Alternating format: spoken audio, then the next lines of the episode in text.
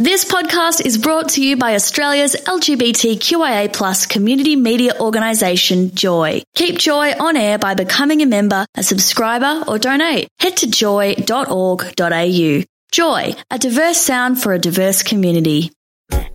Welcome to a Joycast from Joy 94.9. Visit joy.org.au to find out more about our Joycasts. Welcome to the Escape Hour on Joy 94.9. You're with Mark and Fiona. Welcome, everybody. Now, uh, our guest today Will be is, here shortly. Will be here shortly. We just, she's, you know, with the traffic and the, the Australian Open and everything.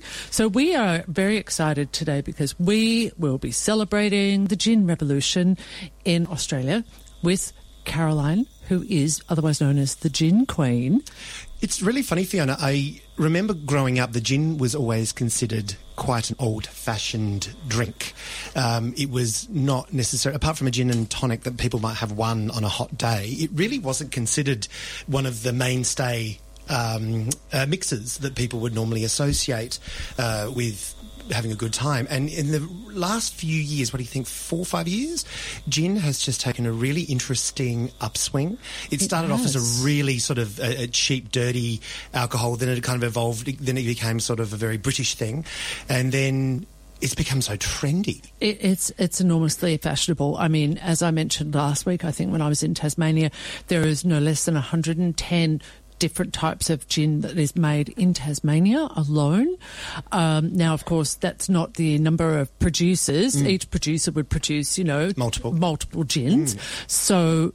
It really is extraordinary, and there is not one but two gin events in Melbourne alone.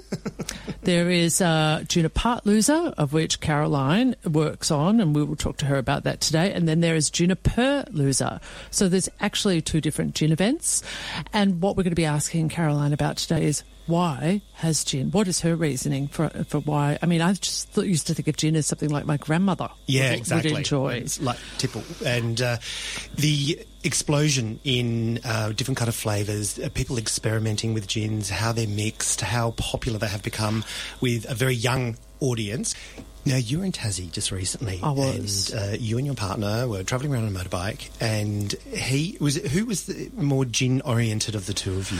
Well, look, we're both mad gin lovers, Hmm. but um, Andy intends to make his own gin, so there's a lot of gin tasting going on. Yeah, and what was the the, the, the variety of things that you experienced while you were in Tassie? Because I know it's basically endless. Uh, Well, we had a gin that was made with sheep's whey, Oh, that's right. which was extraordinary. Caroline's here; she's just arrived. So we had uh, made with uh, sheep's whey. Yep. We drank gin that had saffron in it. We also drank gin that had a a, f- a beautiful blue flower in it. That when you poured the tonic into it, it became purple, which was just extraordinary. Uh, native ingredients are, of course, a big deal when it comes to uh, Australian-made gins. Another bit of a trend we're seeing in gin at the moment is the rise of pink gin. The first pink gin I ever tried was a British pink gin, actually. Um, I was sitting at a bar in um, Balaclava. And Oh, just here in Melbourne? Just here in Melbourne. And Not the northern uh, South Australian town. no, good old Balla, um, near St Kilda. Yeah. And uh, we were um, offered, oh, I saw a bottle of gin that was pink. And I said, oh, I've got to try that. And that gin is known as Pinkster.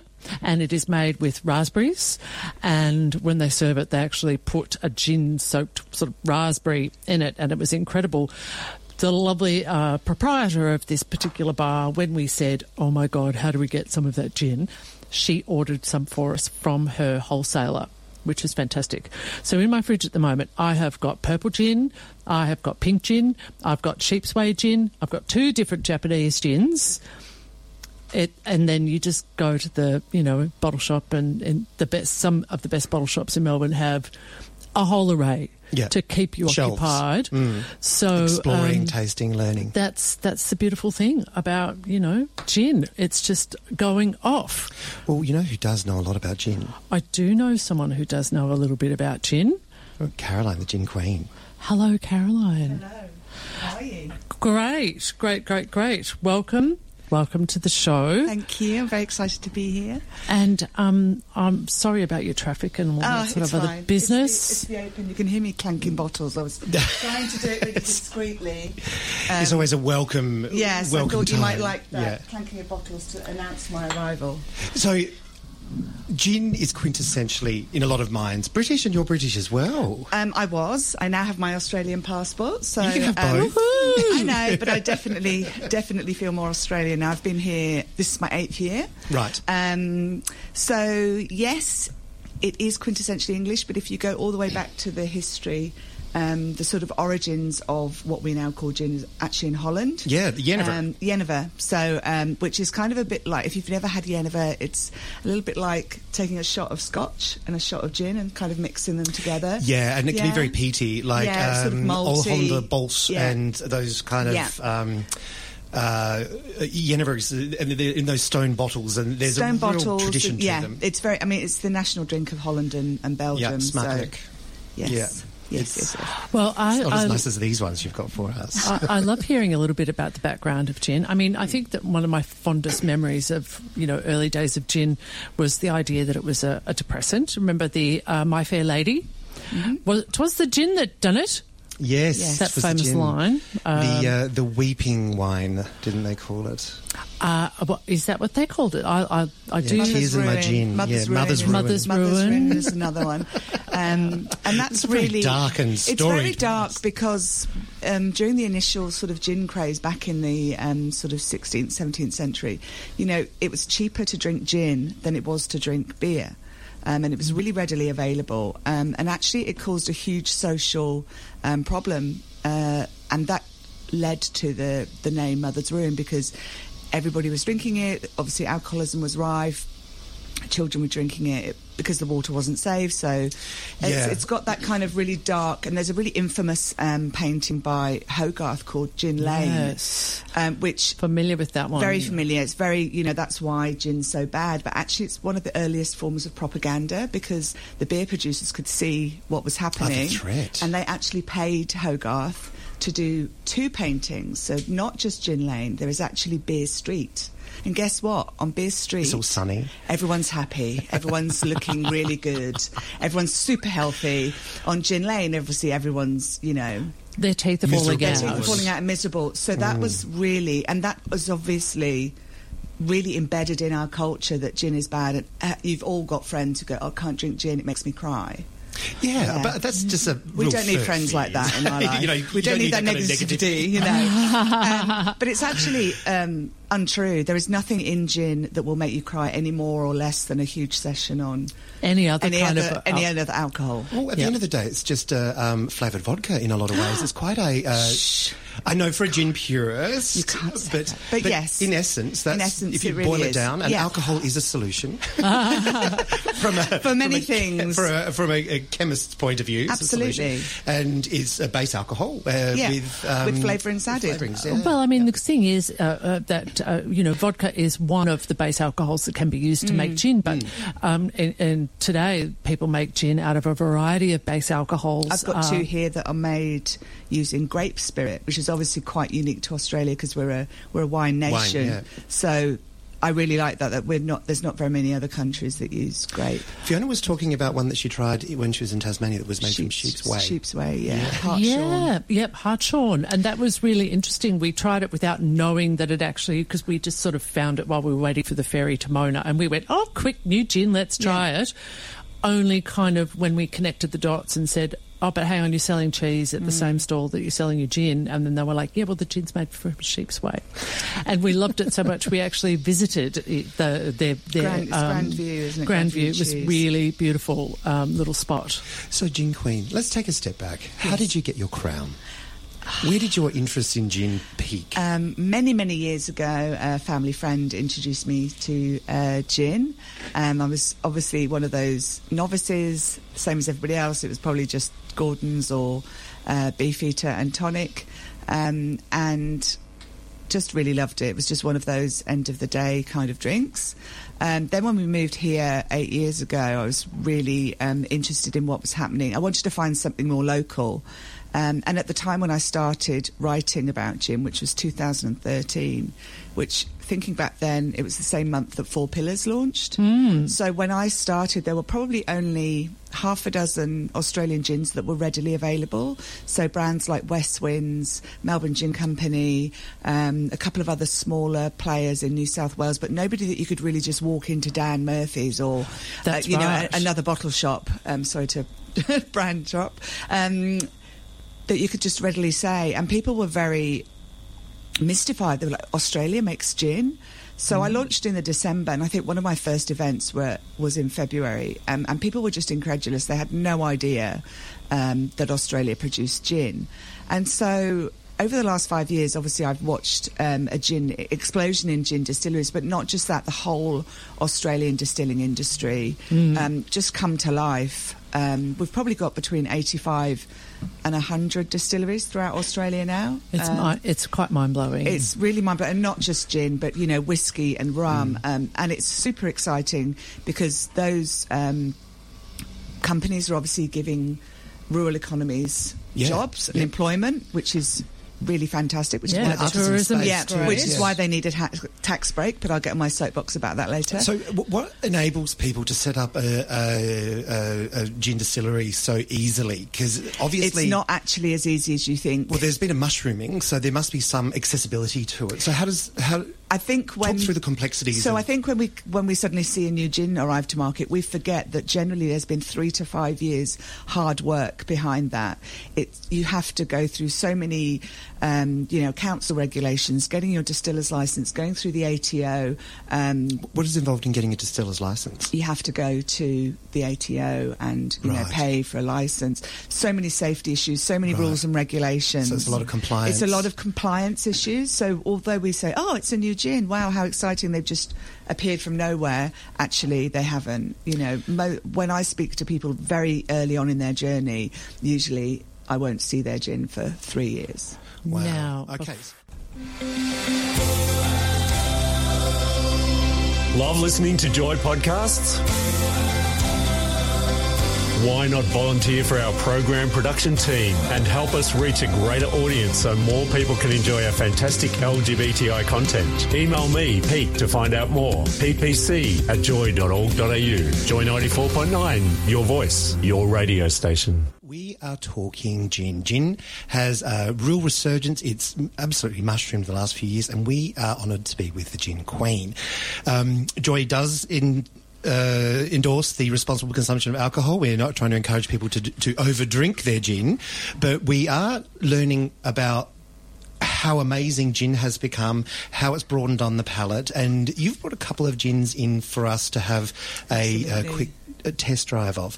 The first one, Green Ant, talk to us about that because that's got an uh, interesting Indigenous connection, and It then we'll talk about the um, the diverse use of ingredients that people are Absolutely. exploring. So that's one of the great things about Australian gins. We have so many things available at our disposal that don't grow or exist anywhere else in the world. So we're really almost creating a terroir. People can really do some interesting things. So I brought the Green Ant gin in from Adelaide Hills Distillery. Um, Sacha Laforgia is the, the distiller, winemaking background. So he uses grape base spirit. Um, and he wanted to do something that would connect with Indigenous communities um, and really be sustainable about the ingredients that he uh, includes in his gin. It's all very well to use native botanicals, but you need to be um, you know, responsible and respectful. So um, he uh, got in touch with Daniel Motlop from the Motlop family, uh, one of our footballers, um, who has a great company Which called is a, a prominent South Australian Indigenous family. Absolutely, yeah. who has a great company called Something Wild um, that encourages um, Indigenous communities to look at the available uh, ingredients they have and sell them on to people. And one of those uh, things that he found was green ants. Now, anyone who lives in the Northern Territory uh, will tell you that, you know, picking green ants off trees and eating them, um, which is so far from my British background. Um, they actually do have flavour. Everyone was when I first saw it, everyone was saying, "Oh, it's a gimmick," um, and I've, I've tried very hard to fish one out for out of the bottle for you, but I couldn't do it. Um, So there's actual green ants in the bottle. there's actually green ants. I'm going to go bottle. on to Yes, you must go and There's have a look. there's actually green ants in the bottle, um, and So it's not vegan. so it's not vegan. They are you. They are dealt with humanely. Um, the actual sort of, can you see there's a green sort of sac at the back of the ant? That is actually where the flavour is, and they taste of sort of coriander, which, as you know, is quite a key flavour to gin. Um, so Sasha decided to use that in his in his gin, which is incredible and very rare. You know, it's not. There's a couple of other ant gins in Australia, um, but that's probably my favourite. From the uh, flavour point of view, it was certainly uh, a refreshing uh, flavour Yeah. because obviously we are tasting it in the studio without tonic. Watch out, world. Yeah, we have very, very small sips. Very, Tiny very small sips, sips, tiny sips. But that allows us Baby to sips. really feel the uh, the actual, you know, the true properties of the of, Yeah. um, and flavour, and it is a very refreshing, Very uh, citrus citrusy uh, gin. So um, you can take a sip, and it doesn't feel overpowering in that regard. And I haven't had the pleasure of. Well, uh, of trying an ant yet, but maybe later. I'll try and fish one out for you. I mean, that is the, the good thing. I mean, not very many people taste gin neat. Normally it's with tonic or ginger beer or in a cocktail.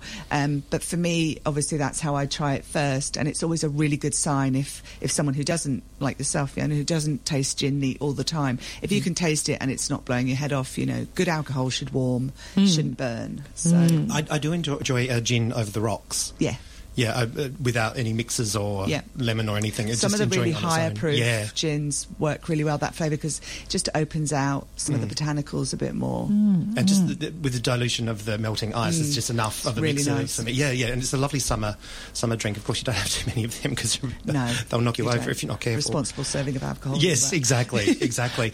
That, so, um, the uh, ants come in from the Northern Territory. They're frozen and they're sent- frozen, frozen and sent down. down, yeah. and then they're uh, distilled in. That's. Uh, uh, I guess there's tequila and worms, so it's yeah, not it's a slightly different process. Yeah. There's there's lots of different production processes with gin. So, for example, you could put all your ingredients in the pot, which is where all the alcohol is, Hmm. and then imagine a kettle. It just boils off, all the condensation comes through, and then uh, sorry, all the steam comes through, and it condenses, and that's your your spirit. In Sasha's case, what he does oh yeah, the uh, Adelaide Sasha. yeah, Sasha Laforgia from Adelaide yeah. Stills, uh, Adelaide Distillery, Hills Distillery. What he does is he um, vapor infuses, Right. Um, which means the botanicals are held in a basket over the bubbling alcohol, Right. and the evap- you know the, the fumes go, uh, the uh, vapors go through. So Bombay Sapphire is another really famous example of a vapor infused gin. Right. Yes, I, I've been reading a lot of articles about gin production Hmm. because my partner is going to make some gin How at home. So there's a lot of gin books and a lot of Yeah. uh, reading a lot of articles about and, and the story of Bombay Sapphire Hmm. and because a lot of the mass more mass produced gins don't use the vapor method, they are more likely to use maceration. Is that correct? It really very much depends on the recipe. I mean, Beefeater has obviously been uh, uh, been made for hundreds and hundreds of years, as has Tanqueray, and they very much stick to the recipe. And there is an idea that because they're established brands, that somehow they're made in a factory and they don't use the same processes. I've been had the pleasure of going behind the scenes at Bombay. I had to pretty much drop everything, no cameras, no nothing, um, and I can tell you it's exactly the same. Um, they just have more equipment to taste. So they repeat it rather Yeah. than one big commercial vat. Yeah, there's not. Um, they they have huge stills. They're just producing on a much larger scale. Um, I've also been to the archives in Scotland where all the Tanqueray and Gordon's archives are, and I've seen the original Charles Tanqueray Really? recipes, and so a lot of how their methods are are just the same. So. Um, Methods, you know, there's there's one shot, which obviously I'll talk about that with Melbourne Gin Company, fractional distilling, um, where you distill all your botanic, botanicals separately and then blend them together, which again is quite a an Australian thing to do because we're we're a winemaking nation, so people are used to blending blending Mm, yeah. flavors. So, yeah, So is that an uh, is it, uh, innovation that's happened just recently to, to separately um, distill and then blend? Or Not really. Um, Bass and Flinders, which is a very uh, down on the peninsula. Well, it's actually just recently moved to Dromana. They've been blending. They blend theirs, Okay. and they've been doing that for for some time since I think 2009. Right. So Um, it's, it's an established. Yeah, it's an established sort of concept. It's just that not very many people do it because it's quite hard, and you have to be good at maths because all the botanicals distill at different alcoholic um, volumes. Ah. So you you know there's a, a lot of work involved. It's not something that I do. So, what's the benefit if it's so laborious? Why do they choose that? because you have greater control. This is my conversations with Andrew Marks at Melbourne Gin Company. He feels he has greater control.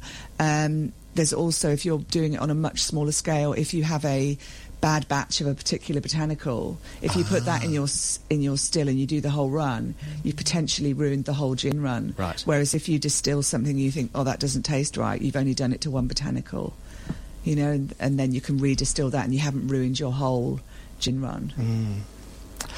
The that com- very Fascinated complex, it's- yes. very, very complex, complex, indeed, and and the different methods. Uh, I think it's quite fascinating. And then when you have your botanicals, and then you're adding in other things like cherries or, you know, uh, raspberries, and the and the the flavour components to it. It's just uh, It's very clever, and we have some huge talents here in Australia. Let's talk about that after the break because um, Fiona was talking about raspberry. We've, we've got some um, interesting flavours. I want to talk to about the depth and breadth of the different kind of flavours that you've been experiencing and how we can make them into summer drinks because gin's a perfect summer. is. It sure is. You're on Joy 94.9. This is the Escape Hour. I've missed my favourite show on Joy. What do I do? What do I do? Podcasters to battle! Joy podcasters fight on tirelessly to bring you the best bits of every show. So if you've missed something recently on Joy, don't worry, our podcasters have your back. Head to joy.org.au and click on the podcast tab or look us up on iTunes. Podcasters on Joy 94.9, fighting tirelessly for your listening pleasure. We just tried the really, really incredibly delicious Melbourne Gin Company's brand new gin, Caroline, who is the gin, queen. Yeah, today we're talking about gin. It's a perfect summer drink. It is probably the most fashionable of spirits being used all over town. We do endorse, as Joy 94.9, the responsible consumption of alcohol. We're not encouraging people to get boozed up, but we are asking people to consider um, exploring gin more this summer. And we're with the gin queen, Caroline. and support their local Australian distillers. That's the thing. You've been picking up that there are a lot of interesting small Australian businesses doing interesting things with gin, um, looping in with Indigenous uh, organisations, using native products. And you were talking about one of the um, uh, gins that you uh, brought in for some had leatherwood honey as part of it. That's the, the new Melbourne Gin Company gin. So Andrew is one of our, um, well, he's fantastic winemaker. He makes Gembrook wines. His family were one of the first. Oh, I didn't know that. Did you not know that? There you No. go. Fantastic fact for the day, Fiona. Um, his family were one of the first to plant vines um, in the Yarra Valley. So he's extremely experienced uh, winemaker, makes Wanderer wines as well. So he launched probably in 2011 his original gin. Um, which is called Melbourne uh, Melbourne Gin Company Dry Gin, and very much a one man band. Came up with a recipe in his apartment in Collingwood, and then literally used to take bottles round to bars. I think the Everleigh was one of the first bars to support beautiful. Ah, Everleigh. which is yeah, Yeah, known which as one of the top ten. Uh, the Black Pearl and the Everleigh are on the top, Top 10, 10. bars in the world. in the world. Absolutely, So we're very lucky here. Absolutely. So, um, Andrew, as a winemaker, is a very patient guy. Really didn't want to rush into producing another gin sort of straight away as as the the industry was growing and really he's a very thoughtful person and wanted to really if he wanted to do another gin it was going to have to be pretty special. So the way he makes his original gin is is fractional distilling which is I mentioned earlier where the botanicals are distilled separately and then blended together which speaks to his winemaking background.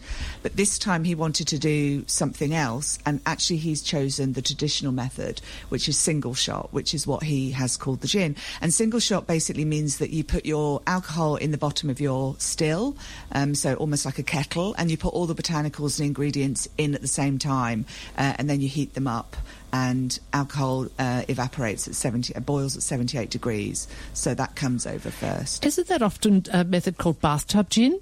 Bathtub gin is not technically distillation it's where you have the We don't advise this at home, guys.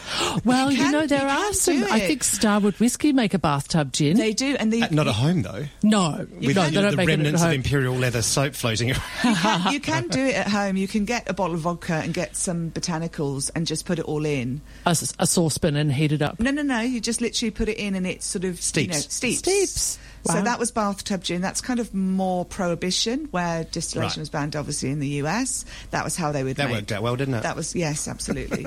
um, so yeah, Andrew's gone for a from Canada. so Andrew's gone for a single shot, um, and he actually put it out to uh, some awards before it was even available here, just because he wanted to see if he was going in the right direction. Oh, good on him. And he won double gold in San Francisco, Oh, wow. which is a huge achievement. Oh, good on him. So when we tried it, some of the things that we commented on was the mouthfeel Mm. of the gin. Um, we also talked very about smooth. Ve- it was very smooth. It had a slight sweetness to it, but not in a conventional flavour. And Yeah. um, then you mentioned that that's because it has honey. There's there's two components I think to Andrew's gin that, that do give a very beautiful mouthfeel. Partly I think because he's using grape base spirit, which is different, um, but also leatherwood honey, um, white grapefruit, macadamia, those kind of ingredients that he likes using. Um, and obviously he's very, as a winemaker, he's very conscious of of that when he, he makes his gin. And he's also a huge fan of martinis. So he always has that in his mind. How will this gin work How will in it a martini? consumed? Yeah. Absolutely delicious. I would love to try it in a martini. So, what's your uh, preferred way of having a gin? Being the gin queen, what, what has your imprimatur? When I, it depends what time of day it is. I do love a French 75. Okay, what's that? It's- So it sounds very provocative. Um, it's beautiful. um, it's gin, lemon juice, sugar syrup, and champagne. Oh, Right. And it's beautiful. It's really kind of, sort of, you know, if you don't really, I'm not a huge champagne drinker, but it's kind of quite celebratory. Um, it's very refreshing. Um, good summer day drink. Good summer day drink. I do love a martini. I do love a Negroni. Um, and I like Another popular gin drink cocktail you see is the Aviator. Yes. aviation. Yeah, Aviation. aviation. And it's got purple Maraschino maraschino. cherry. That is also delicious. Very lovely. It's a little purple. Now, of course, there is one other uh, gin that you brought in here from South Australia, which you mentioned is particularly special. This is um, the Juniper Freak uh, from uh, Never Never Distilling, which I'm so excited, so proud to see how they are doing. They are, uh, as most Australian distilleries, you know, they run on the smell of an oily rag. They're really tiny. They don't have super funds behind them. There's three of them. Um, up until recently, they were operating out of a sort of 120 square meters Wow. uh, space, like literally like a little garage behind a uh, behind a brewery in Australia, uh, South Australia, um, and they, while they love and support Australian native ingredients, uh, they really, really love juniper.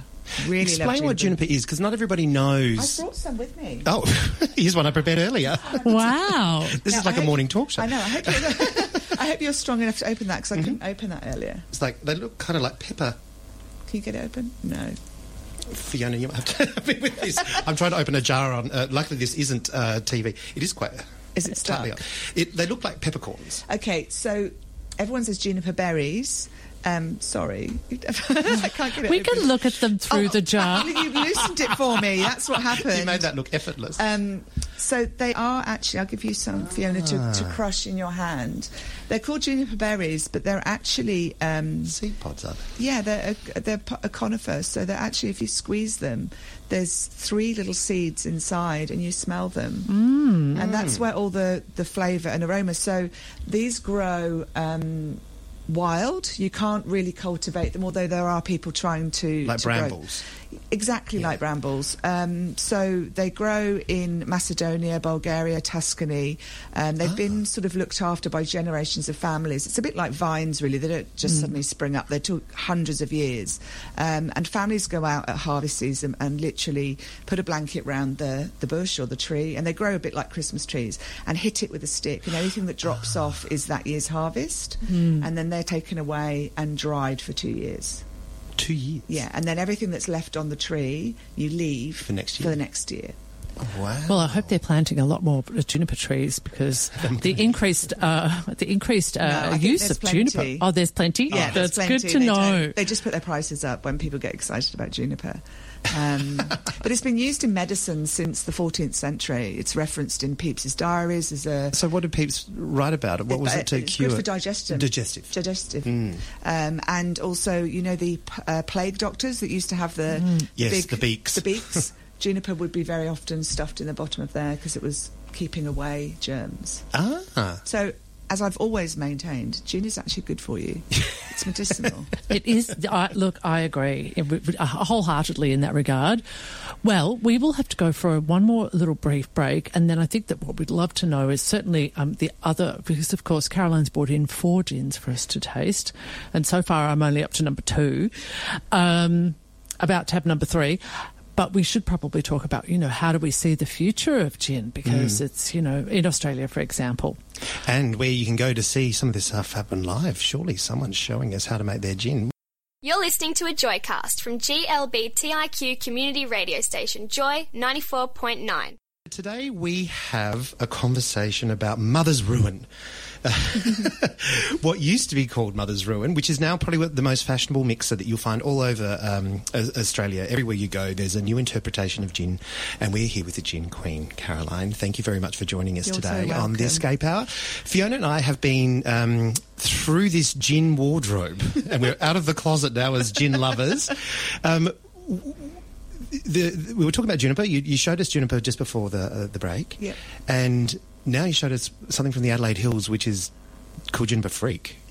They really love juniper, so to the point of obsession. Uh, their original gin uh, is called Triple Juniper Gin. So not only did they put it in the pot, they also macerated it before distillation, which is where you just soak the juniper in the right. alcohol, and they also vapor infuse it. So they really like their gin with a big juniper punch. They actually, um, so I run a big gin festival called Junipalooza that happens, well, it used to happen at the meat market. We've actually moved to a larger venue in the last weekend of October.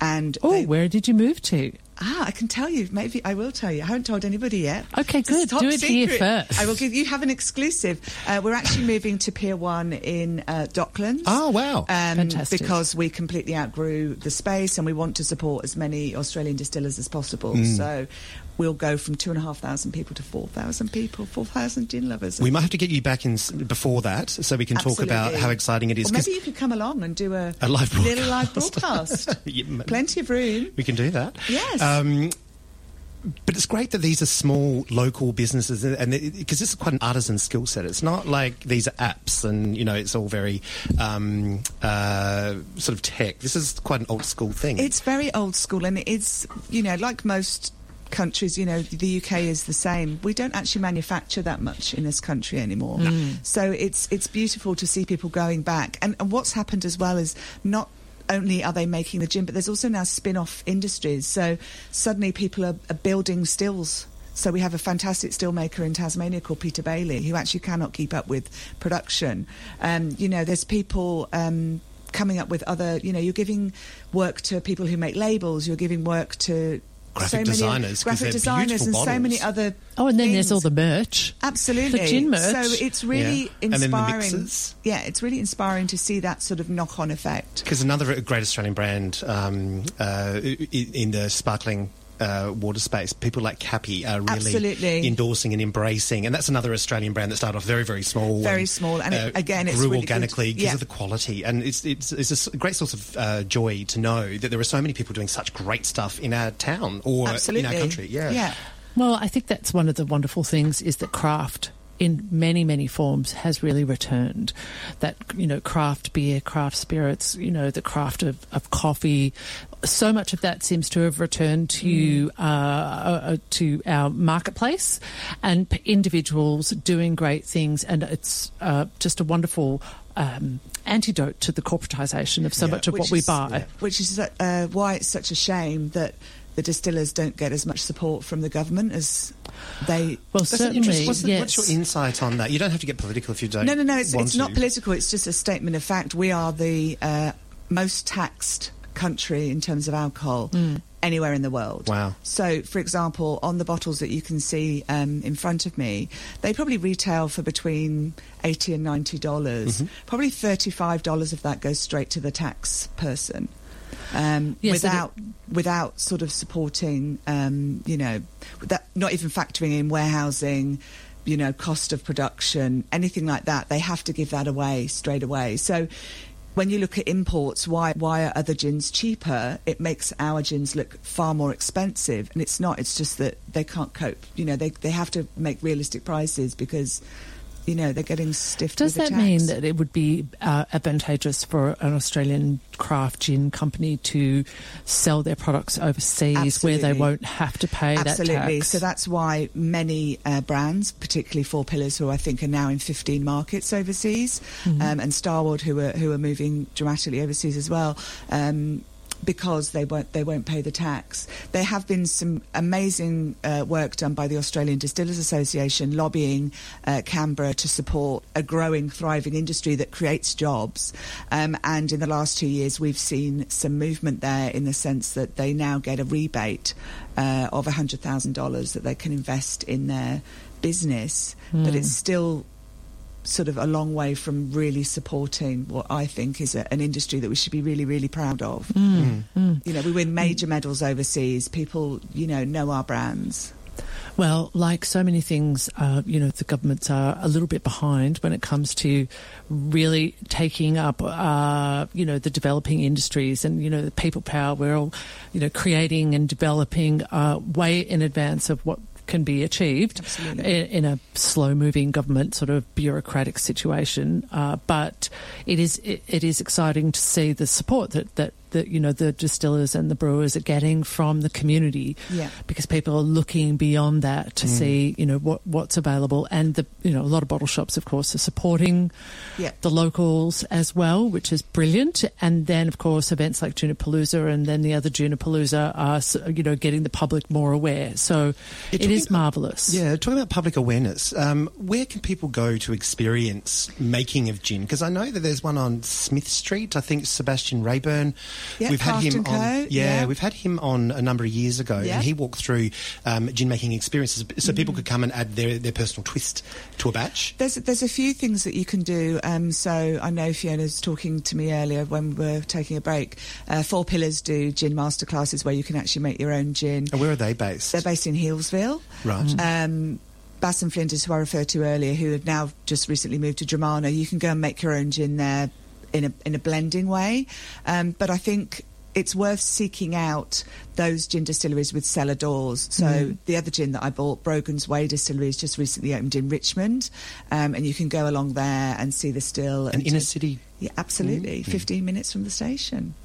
Um, and Brogan is fantastic. She's one of our youngest distillers, but super. Oh, she's a woman. Yeah. How many women are distillers? Not as many as I'd like. Mm. Um, yeah, there's. I'm doing something for International Women's Day, which will showcase a few of those. There's probably there's more in whiskey, I think, but there's probably Oh, okay. half a dozen here. And I saw on the interwebby that you were taking a tour of Tasmanian gin I distilleries. am. I'm so excited. I looked at the ticket sales today and it's nearly gone. But yes, we're doing three different um, distilleries, Yep. all very different. One's by the beach, one's just outside Hobart, and one is a fabulous uh, conservation property um, called Shene Estate, who make poltergeist gin. Um, very- Poltergeist I know, very spooky. There's So- some really Very spooky. spooky. So what's that full of?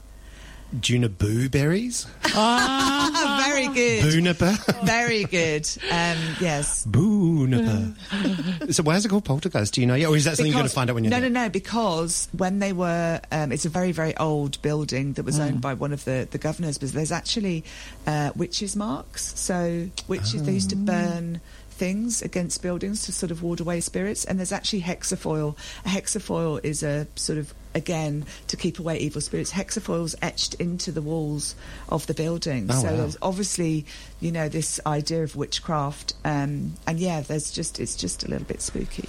Uh, Caroline, look, I have a bit of uh, reader uh, listener feedback of which Oh. I would like to share with you. Thank you.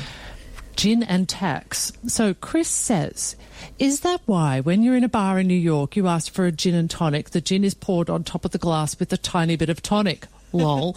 and it's the other way round here. Tax? Question mark. No, I Cheers, don't. Chris. I don't know. I mean, obviously, we have responsible serving of alcohol. Uh, We do not have free pours. we do not have free pours. They do in America. They do sure in do. America. Um, but in America, the taxation is like a dollar a litre on, on booze. Oh, it's, it's Well, I mean, you can go to a supermarket and buy a two litre bottle of vodka for 12 American dollars. And what's even more upsetting is you can go to New York and you can buy a bottle of Four Pillars and it will cost you less than it will to buy it here which just seems nonsense to me. That is, I mean, I'm sure all we can do is hope that there will be changes afoot. But we are Absolutely. so used to paying so much money for booze in Australia. We Yeah. always have uh, for you know generic mass market products that are being shipped here from other countries. We're always used to being pay, paying a lot of money. So I guess we're somewhat attuned to it, but. Um, hopefully, with the increased rise of local production and local industry, they might actually, the government might be able to see their way through to making some changes. Absolutely. And I think, you know, when you are in a bottle shop, you know, and you're looking around and you're thinking about, you know, what sort of gin you'd like to buy, you know, do give a thought to, to supporting an Australian business and buying a, a bottle of Australian gin. You're listening to a Joycast from GLB TIQ community radio station Joy 94.9.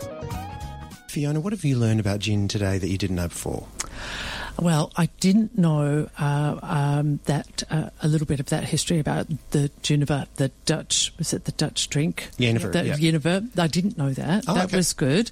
I did know a lot about those awful taxes. Mm-hmm. um, I didn't. Ha- uh, I had heard about the ant gin, but I hadn't tried it, so I've experienced that, and also, of course, that. You know, the incredible industry and it grows and grows, and the insider information that Caroline's been giving us about the individual uh, gin distillers and their background is really fascinating because it talks to the many areas of experience that people bring to gin making, uh, which is really fantastic.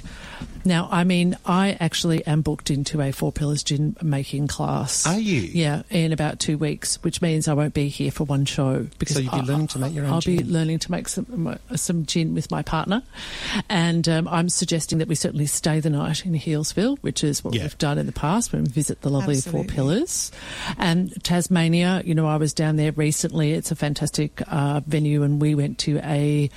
Uh, place in Bruny Island that had 66 different Tasmanian gins. Fantastic. Which was incredible. Yeah, fascinating. Mm. 66 is a lot. So, what, Gin Queen, what is the most interesting combination of flavours you've seen uh, in gins, the, or the most striking? Oh, that's a really good question because as much as I love innovation, sometimes uh, I've tasted gins where I think that people have tried to include too many ingredients and I feel like they've strayed Confused. too far. Yeah, and they've strayed too far from really what gin is, which is, you know, gin, it has juniper in it. So, we're talking about licorice and. Yeah, just sometimes the balance isn't there, and that can sometimes just be a technical, yeah, a technical thing. I think um, I really love juniper forward gins, and I know that's not for everybody. So when I look at those other more contemporary styles, I just look at them and think, well, it's not what I would drink, but if it's bringing more people to the gin category, then there's something out there for everyone. And you know, people come up to me and say, "Oh, I don't like gin," um, and I just always say, "You just haven't found the right gin for you," because Yeah, I do think that there's six thousand out there. You know, Right. There's got to be a gin for you. And what's your favourite? Oh, you can't ask me that. No, it's like, like That's your like children. my children. um, it very much depends on what I'm drinking. But Actually, I should rephrase that. What's your favourite way to drink gin? You were talking before. You like martini. You do Martini like French 75. Yeah. Um, I do like gin and ginger beer, actually. I Oh, love right. gin and Oh, tonic. yes. I'm a Gin- bit of a fan yeah. of gin and ginger. Gin and ginger with some spanked mint is super refreshing. I knew, And I knew, flirty. I knew you'd like And that. flirty. um, is beautiful on a, a really really hot summer's day. And gin and soda, if you're if you you know if you're watching Hmm. your sugar intake, gin and soda is divine. Thank you very much. You've given me a lot of inspiration for this Saturday afternoon. Learnt a lot about gin. Thank you very much to the Gin Queen for joining us. Absolutely, Caroline. Thank you for coming in. Thank We've you had a so great much for time. having me. Thank you for listening to a Joycast from Joy 94.9. Thanks for listening to another Joy podcast brought to you by Australia's LGBTQIA plus community media organisation, Joy. Help us keep Joy on air. Head to joy.org.au. Joy, a diverse sound for a diverse community.